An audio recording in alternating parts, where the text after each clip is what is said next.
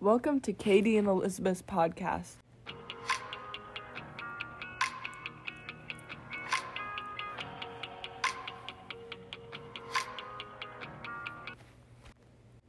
Today we're discussing the connection between Sula, the Great Gatsby, and the death of a salesman.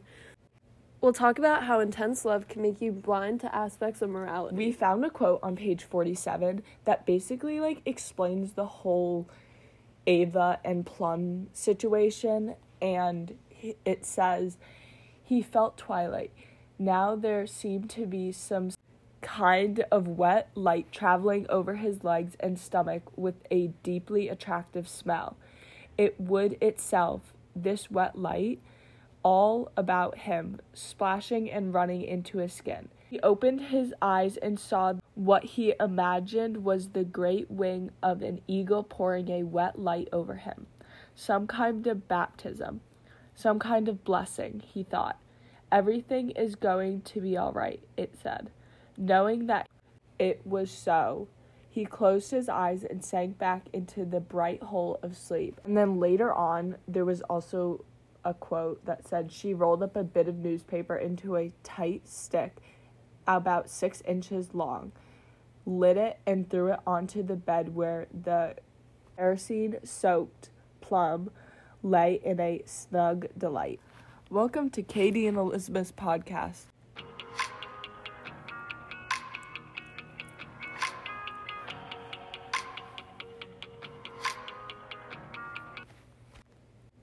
Today we're discussing the connection between Sula, the Great Gatsby, and the death of a salesman. We'll talk about how intense love can make you blind to aspects of morality. So, within Sula, we found that Ava's actions of killing her own son, Plum, was justified by her love for him. And a quote that we found was on page 48 was Quickly as the whoosh of flames engulfed him, she shut the door and made her slow and painful journey back to the top of the house. So what we thought was that because she like did the action of basically killing her son, we said that she couldn't face the fact of what she did. She knew that deep down inside it was completely wrong, but she didn't want Plum to regret the decisions that he made later on in life. Plum had returned from war with like a really bad addiction, so she didn't want to see his future reflect on the decisions he had made prior. And she thought that like killing him would basically restore only the positive memories of him Another reason that could justify Ava's actions were the fact that she didn't want to see Plum suffer. She just couldn't bear um, sitting back and watching him suffer due to his addictions. So she found that killing him would help him find an escape and give her some peace of mind knowing that he doesn't have to deal with the struggles of his addictions anymore.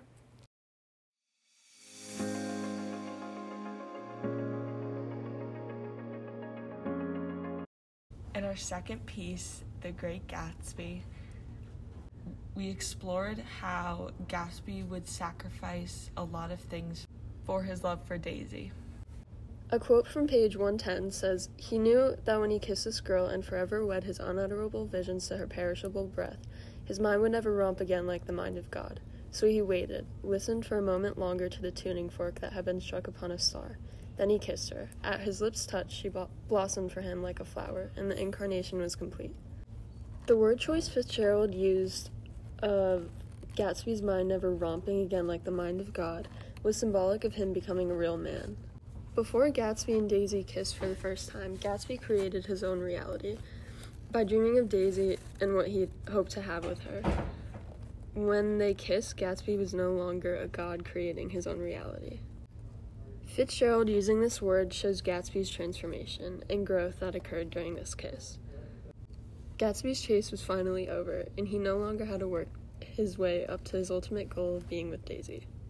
Another quote we had was on page 110 when Nick states, talked a lot about the past, and I gathered that he wanted to recover something some idea of himself, perhaps, that had gone into loving Daisy. His life had been confused and disordered since then, but if he could once return to a certain starting place and go over it all slowly, he could find out what that thing was. Gatsby wanted to go back to when he had a chance with Daisy, before he went to war, before Daisy married Tom. Earlier in the book, Gatsby and Daisy met each other when he was enlisting in the war. Since Daisy was a favorite among the young soldiers, they had gotten into a relationship until he was sent to the front lines. Daisy wasn't interested in waiting however long it would take for Gatsby to come back, even if he did. And she ended up marrying Tom Buchanan. He wanted to go back to Louisville, meaning he wanted her to forget about the previous five years of her life. James Gatz created this persona, Gatsby, because he was ashamed of his real self. His parents weren't the most successful people, so he didn't want anything to do with them. And the girl he thought might have waited for him ended up marrying a wealthy man. Gatsby had dreamt to be rich, but his motivation to get there was Daisy. Daisy was the type of woman who wanted a wealthy husband, and since Gatsby wasn't wealthy, she didn't think she would ever love him. So, another example of Gatsby jumping through hoops for his love for Daisy was when Daisy was driving his car, she hit Myrtle and killed her. Gatsby had waited outside when Tom and Daisy were having a conversation about Myrtle's death, just in case that she would need him. Tom had assumed that Gatsby was the one who hit Daisy since it was his car. Gatsby had taken the blame instead of fessing up that it was Daisy driving the car. Gatsby showed in doing this his love for Daisy was so strong that he was willing to ruin his own image in order to protect Daisy's.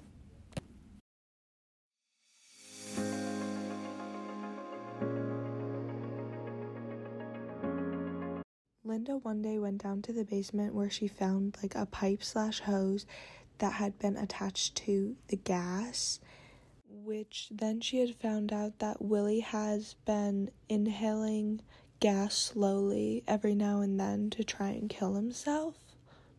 Linda would sometimes take the pipe away and then return it before Willy had got home from work like, for example, one day when Willy went on a business trip, she took it away and then returned it before he got back because she didn't want him to feel ashamed of what he has been doing.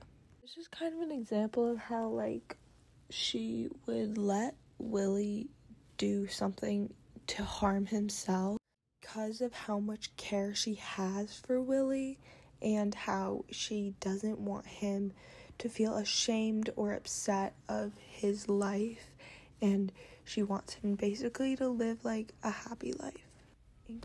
So, another quote we found from Act 1 was from Linda saying, I don't say he's a great man. Willy Loman never made a lot of money. His name was never in the paper. He's not the finest character that ever lived, but he's a human being, and a terrible thing is happening to him. So attention must be paid. He's not allowed to fall in his grave like an old dog. Attention. Attention must finally be paid to such a person. Linda wants to protect Willy and his happiness, even though she knows he isn't the greatest man. He makes a lot of mistakes and doesn't help his family all that much. This all doesn't matter to Linda because she loves him so deeply. She doesn't want him to die unhappy because his sons neglect him or don't do what he wanted them to do in order to succeed in life. Linda can't bear to see Willy struggling, and although Linda doesn't want Willy to die, she sees and understands how much pain he's he has been in. So she's willing to let him slowly kill himself so he doesn't have to be unhappy for any longer, and she doesn't have to see him struggling any longer. In conclusion, I think I can speak on behalf of Katie and I both that we haven't really like experienced anything within our lives that has let someone harm themselves because of how much we care about them. But I think for both of us, I know for me at least, that I would do basically anything for my family in case they were in trouble in any way. And I would definitely, rather than let someone harm themselves, I would get them the help that they need or support them in any way that they need it.